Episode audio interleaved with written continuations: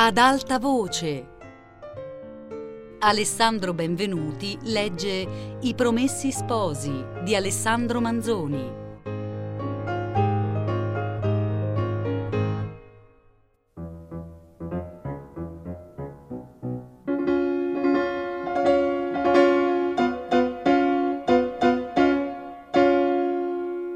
Quantunque il concorso maggiore non fosse dalla parte per cui i nostri tre fuggitivi si avvicinavano alla valle, ma all'imboccatura opposta, con tutto ciò cominciarono a trovare compagni di viaggio e di sventura, che da traverse e viottole erano sboccati o sboccavano nella strada.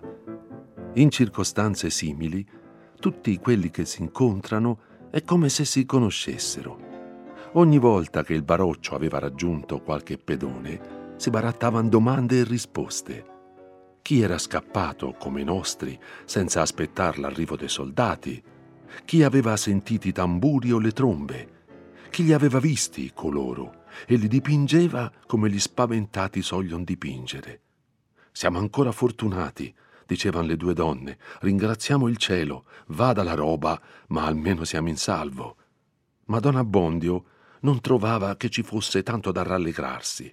Anzi, quel concorso, e più ancora il maggiore che sentiva esserci dall'altra parte, cominciava a dargli ombra. Oh, che storia! borbottava alle donne in un momento che non c'era nessuno d'intorno. Oh, che storia! Non capite che radunarsi tanta gente in un luogo è lo stesso che volerci tirare i soldati per forza? Tutti nascondono, tutti portan via, nelle case non resta nulla. Crederanno che lassù ci siano tesori. Ci vengono sicuro, sicuro ci vengono. Oh, povero me, dove mi sono imbarcato?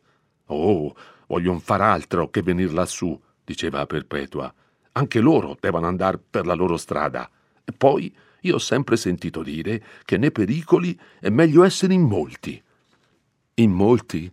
In molti, replicava don Abbondio. Povera donna, non sapete che ogni lanzichenecco ne mangia cento di costoro? E poi, se volessero far delle pazzie, sarebbe un bel gusto, eh? Di trovarsi in una battaglia. Oh, povero me! Era meno male andar su per i monti. Che abbiamo tutti a voler cacciarsi in un luogo? Seccatori! borbottava poi a voce più bassa. Tutti qui, e via, e via, e via, l'uno dietro l'altro, come pecore, senza ragione. A questo modo, disse Agnese, anche loro potrebbero dir lo stesso di noi. Chetatevi un po', disse don Abbondio, che già le chiacchiere non servono a nulla. Quel che è fatto è fatto. Ci siamo, bisogna starci. Sarà quel che vorrà la provvidenza. Il cielo ce la mandi buona. Ma fu peggio quando all'entrata della valle vide un buon posto d'armati, parte sull'uscio d'una casa e parte nelle stanze terrene. Pareva una caserma. Li guardò con la coda dell'occhio non erano quelle facce che gli era toccata a vedere nell'altra dolorosa sua gita, o se ce n'era di quelle, erano ben cambiate. Ma con tutto ciò non si può dire che noia gli desse quella vista. Oh, povero me, pensava. Ecco, se le fanno le pazzie. Già non poteva essere altrimenti. Me lo sarei dovuta aspettare da un uomo di quella qualità. Ma cosa vuol fare? Vuol far la guerra? Vuol fare il re? Lui? Oh, povero me in circostanze che si vorrebbero potersi nasconder sottoterra, e costui cerca ogni maniera di farsi scorgere, di dar nell'occhio, par che li voglia invitare. Vede ora, signor padrone, gli disse Perpetua, se c'è della brava gente qui che ci saprà difendere, vengano ora i soldati. Qui non sono come quei nostri spauriti che non son buoni che a menar le gambe. Zitta! rispose con voce bassa ma iraconda don Abbondio. Zitta! Che non sapete quel che vi dite. Pregate il cielo che abbian fretta i soldati, o che non vengano a saper le cose che si fanno qui, e che si mette all'ordine questo luogo come una fortezza. Non sapete che i soldati è il loro mestiere di prendere le fortezze, non cercano altro. Per loro dare un assalto è come andare a nozze, perché tutto quel che trovano è per loro, e passano la gente a fil di spada. Oh, povero me, basta. Vedrò se ci sarà maniera di mettersi in salvo su per queste balze. In una battaglia non mi ci colgono. Oh, in una battaglia non mi ci colgono.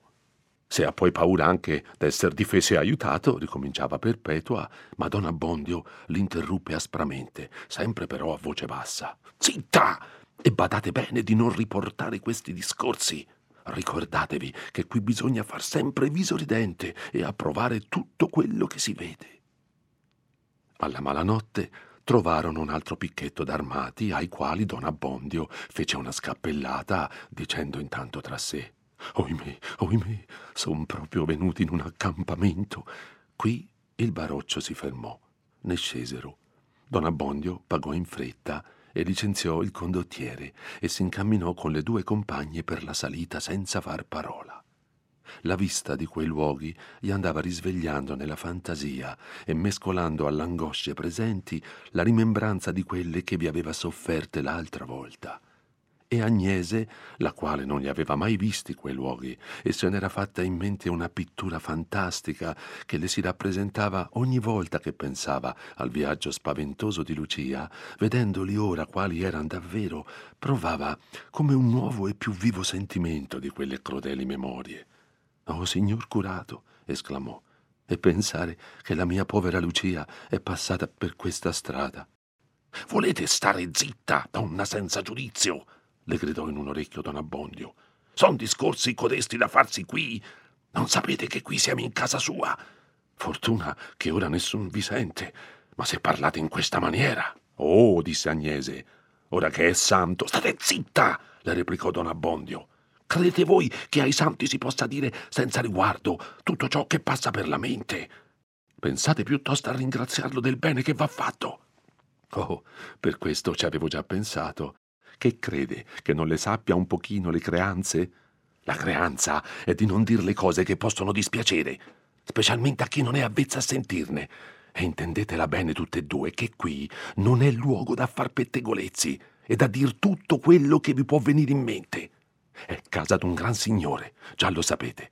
Vedete che compagnia c'è d'intorno? Ci viene gente di tutte le sorte, sicché giudizio, se potete, pesar le parole e soprattutto dirne poche e solo quando c'è necessità, che a stare zitti non si sbaglia mai. Fa peggio lei con tutte codeste sue, riprendeva Perpetua. Ma zitta! le gridò sottovoce don Abbondio, e insieme si levò il cappello in fretta e fece un profondo inchino che, guardando in su, aveva visto l'innominato scender verso di loro. Anche questo aveva visto e riconosciuto don Abbondio e affrettava il passo per andargli incontro.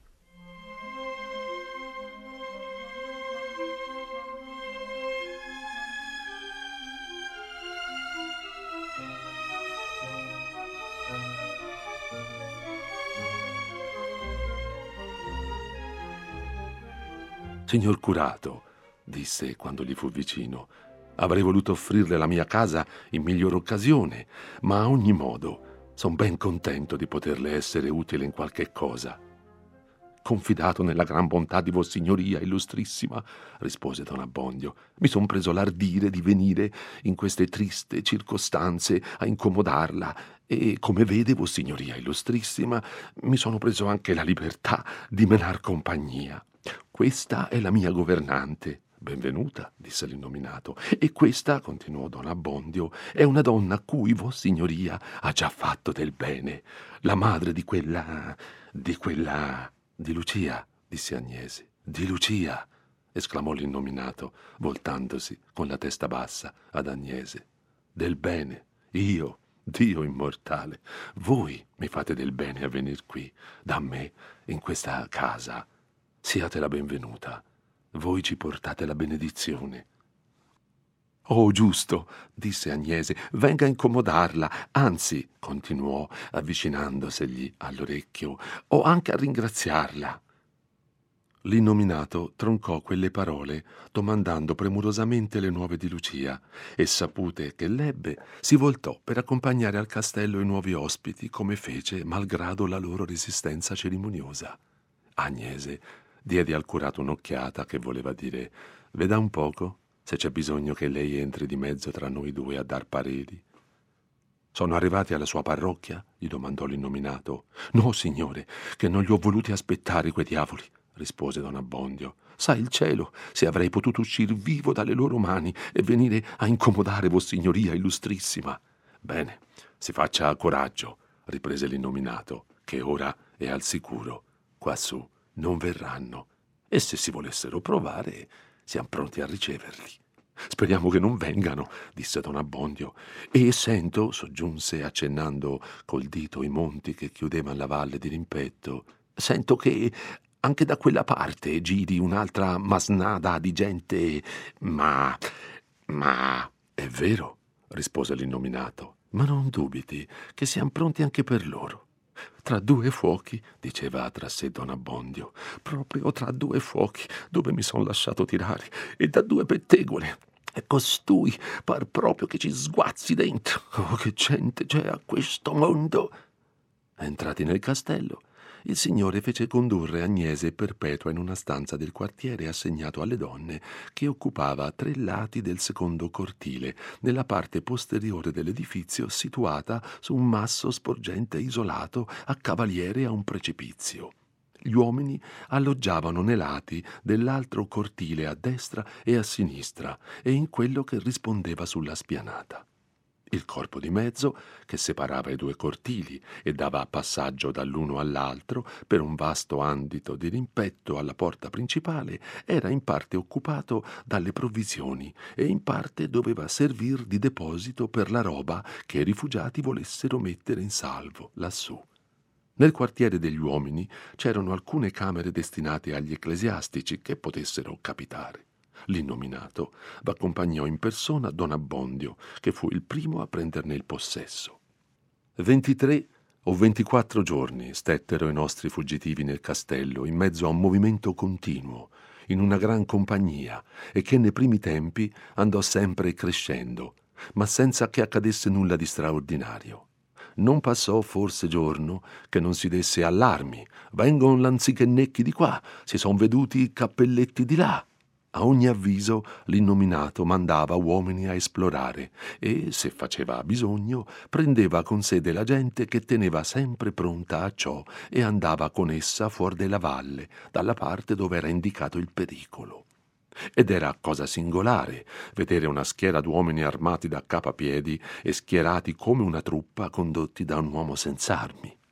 Le più volte non erano che foraggeri e saccheggiatori sbandati che se ne andavano prima d'essere sorpresi, ma una volta, cacciando alcuni di costoro per insegnar loro a non venir più da quelle parti, l'innominato ricevette avviso che un paesetto vicino era invaso e messo a sacco erano lanzichenecchi di vari corpi che, rimasti indietro per rubare, s'erano riuniti e andavano a gettarsi all'improvviso sulle terre vicine a quelle dove alloggiava l'esercito, spogliavano gli abitanti e gliene facevano di tutte le sorte.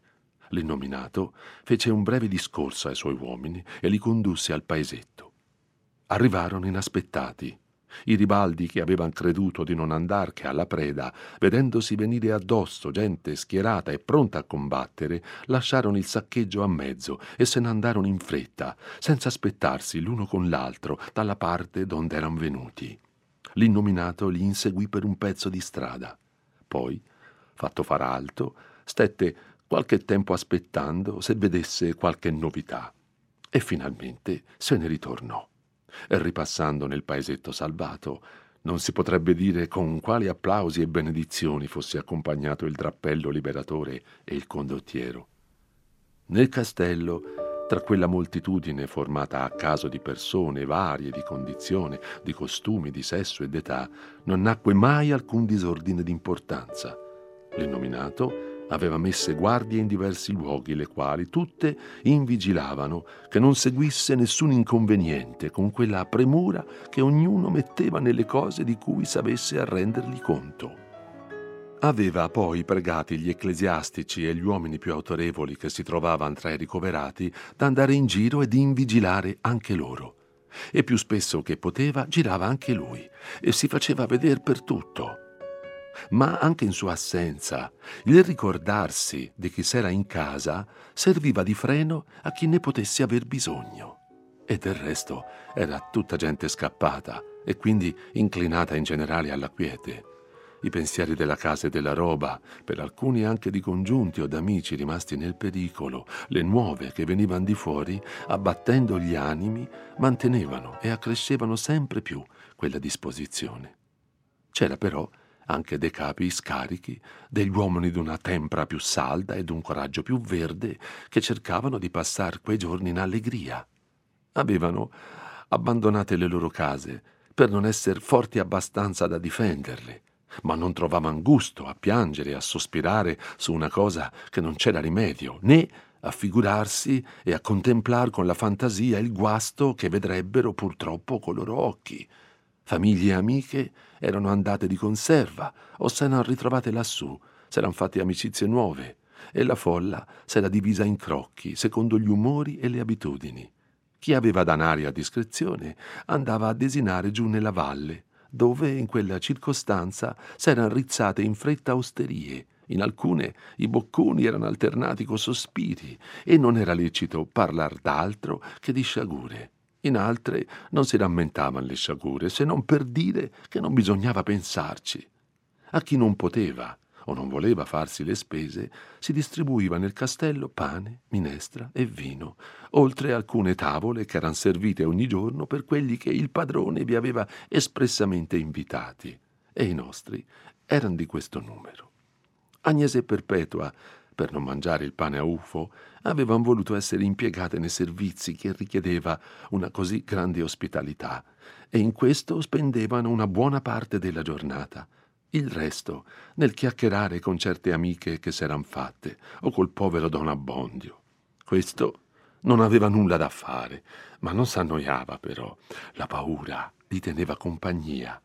La paura proprio di un assalto, credo che la gli fosse passata, o seppur gliene rimaneva, era quella che gli dava meno fastidio, perché pensandoci appena appena doveva capire quanto poco fosse fondata, ma l'immagine del paese circonvicino inondato da una parte e dall'altra da soldatacci, le armi e gli armati che vedeva sempre in giro, un castello, quel castello, il pensiero di tante cose che potevano nascere ogni momento in tali circostanze, tutto gli teneva addosso uno spavento indistinto lento, generale, continuo, lasciando stare il rodio che gli dava il pensare alla sua povera casa. In tutto il tempo che stette in quell'asilo, non se ne discostò mai quanto un tiro di schioppo, né mai mise piede sulla discesa. L'unica sua passeggiata era d'uscir sulla spianata ed andare quando da una parte e quando dall'altra del castello a guardar giù per le balze o per i burroni per istudiare se ci fosse qualche passo un po' praticabile, qualche po' di sentiero per dove andar cercando un nascondiglio in caso d'un serra serra. A tutti i suoi compagni di rifugio faceva gran riverenze o gran saluti, ma bazzicava con pochissimi. La sua conversazione più frequente era con le due donne, come abbiamo detto. Con loro andava a fare i suoi sfoghi, a rischio che talvolta gli fosse dato sulla voce da perpetua e che lo svergognasse anche Agnese. A tavola poi, dove stava poco e parlava pochissimo, sentiva le nuove del terribile passaggio, le quali arrivavano ogni giorno o di paese in paese e di bocca in bocca, o portate lassù da qualcheduno che da principio aveva voluto restarsene a casa e scappava in ultimo senza aver potuto salvar nulla, o a un bisogno anche malconcio, e ogni giorno c'era qualche nuova storia di sciagura. Alcuni, novellisti di professione, raccoglievano diligentemente tutte le voci, abburattavano tutte le relazioni e ne davano poi il fiore agli altri. Si disputava quali fossero i reggimenti più indiavolati, se fosse peggio la fanteria o la cavalleria. Si ripetevano, il meglio che si poteva, certi nomi di condottieri, da alcuni si raccontavano le imprese passate, si specificavano le stazioni e le marce. Quel giorno il tale reggimento si spandeva nei tali paesi, domani anderebbe addosso ai tali altri, dove intanto il tal altro faceva il diavolo e peggio. Soprattutto si cercava d'avere informazione e si teneva il conto dei reggimenti che passavano di mano in mano il ponte di Lecco, perché quelli si potevano considerare come andati e fuori veramente del paese. Il giorno fissato per la partenza, l'innominato fece trovar pronta alla malanotte una carrozza, nella quale aveva già fatto mettere un corredo di biancheria per Agnese. E tiratala in disparte, le fece anche accettare un gruppetto di scudi per riparare al guasto che troverebbe in casa. Quantunque, battendo la mano sul petto, essa andasse ripetendo che ne aveva lì ancora dei vecchi. Quando vedrete quella vostra buona, povera Lucia, le disse in ultimo, già son certo che prega per me, poiché le ho fatto tanto male. Ditele adunque che io la ringrazio e confido in Dio che la sua preghiera tornerà anche in tanta benedizione per lei. Volle poi accompagnar tutti e tre gli ospiti fino alla carrozza. I ringraziamenti umili e sviscerati di Don Abbondio e i complimenti di Perpetua, se li immagini il lettore, partirono.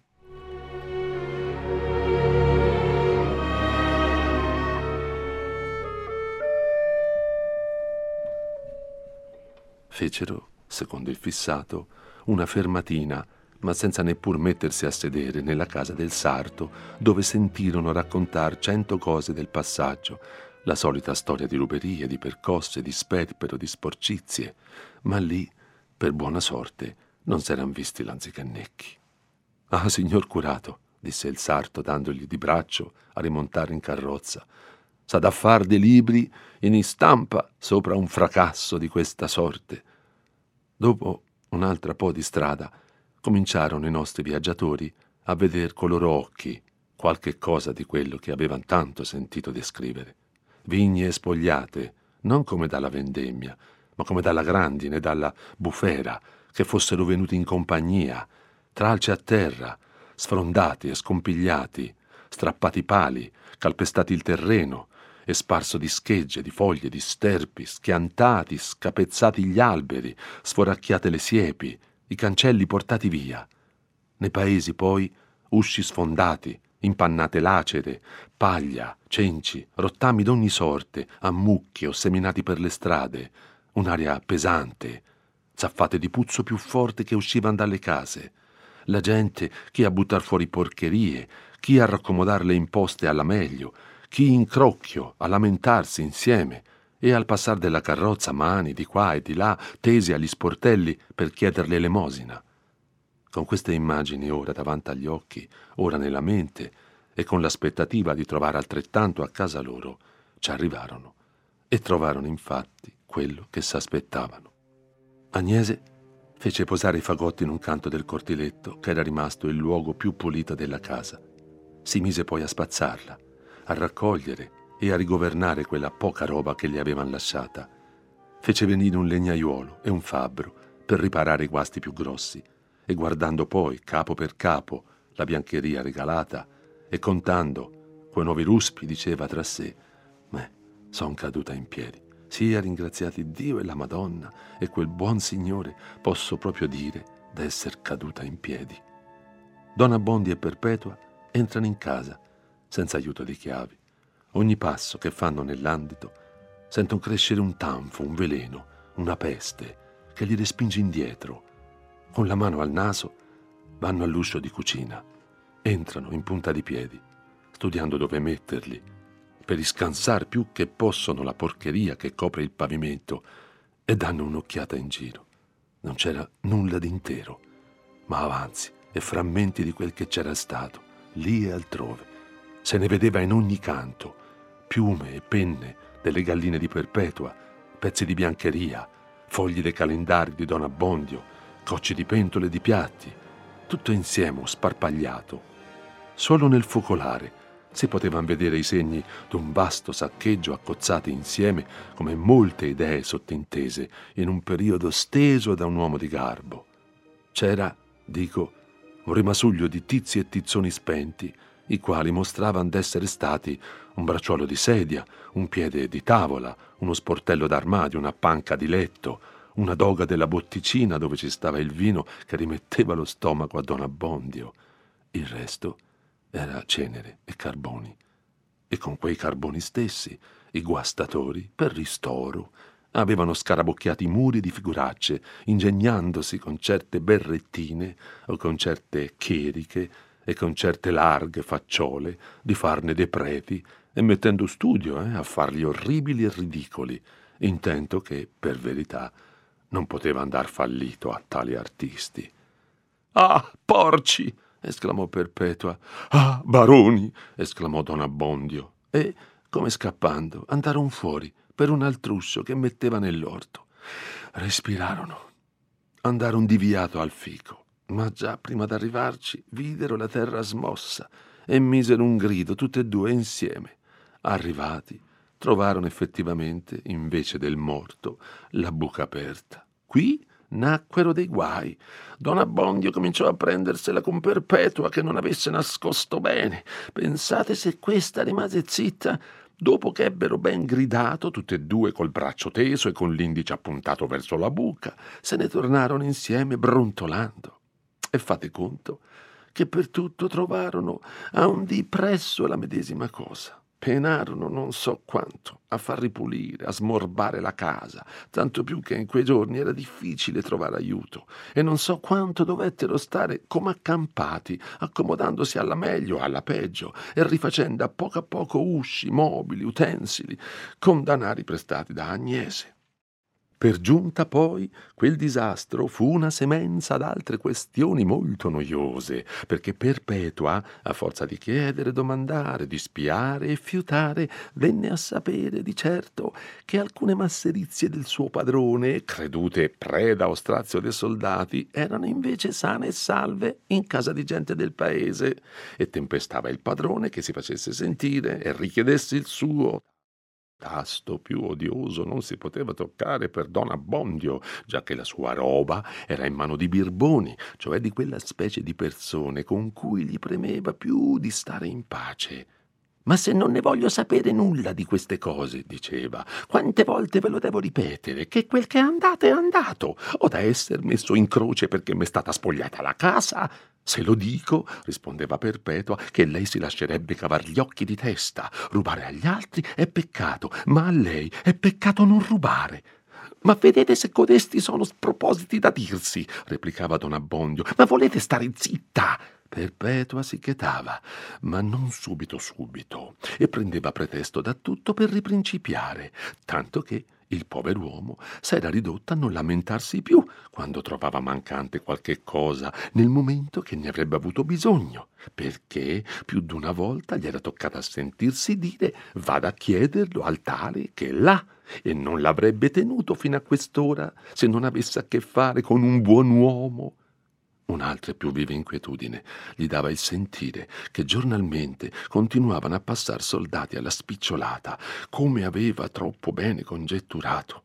Onde stava sempre in sospetto di vedersene capitare qualcheduno o anche una compagnia sull'uscio che aveva fatto raccomodare in fretta per la prima cosa e che teneva chiuso con gran cura. Ma, per grazia del cielo, ciò non avvenne mai né però questi terrori erano ancora cessati, che un nuovo ne sopraggiunse.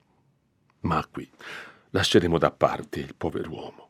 Si tratta ben d'altro che di sue apprensioni private, che dei guai d'alcuni paesi, che d'un disastro passeggero.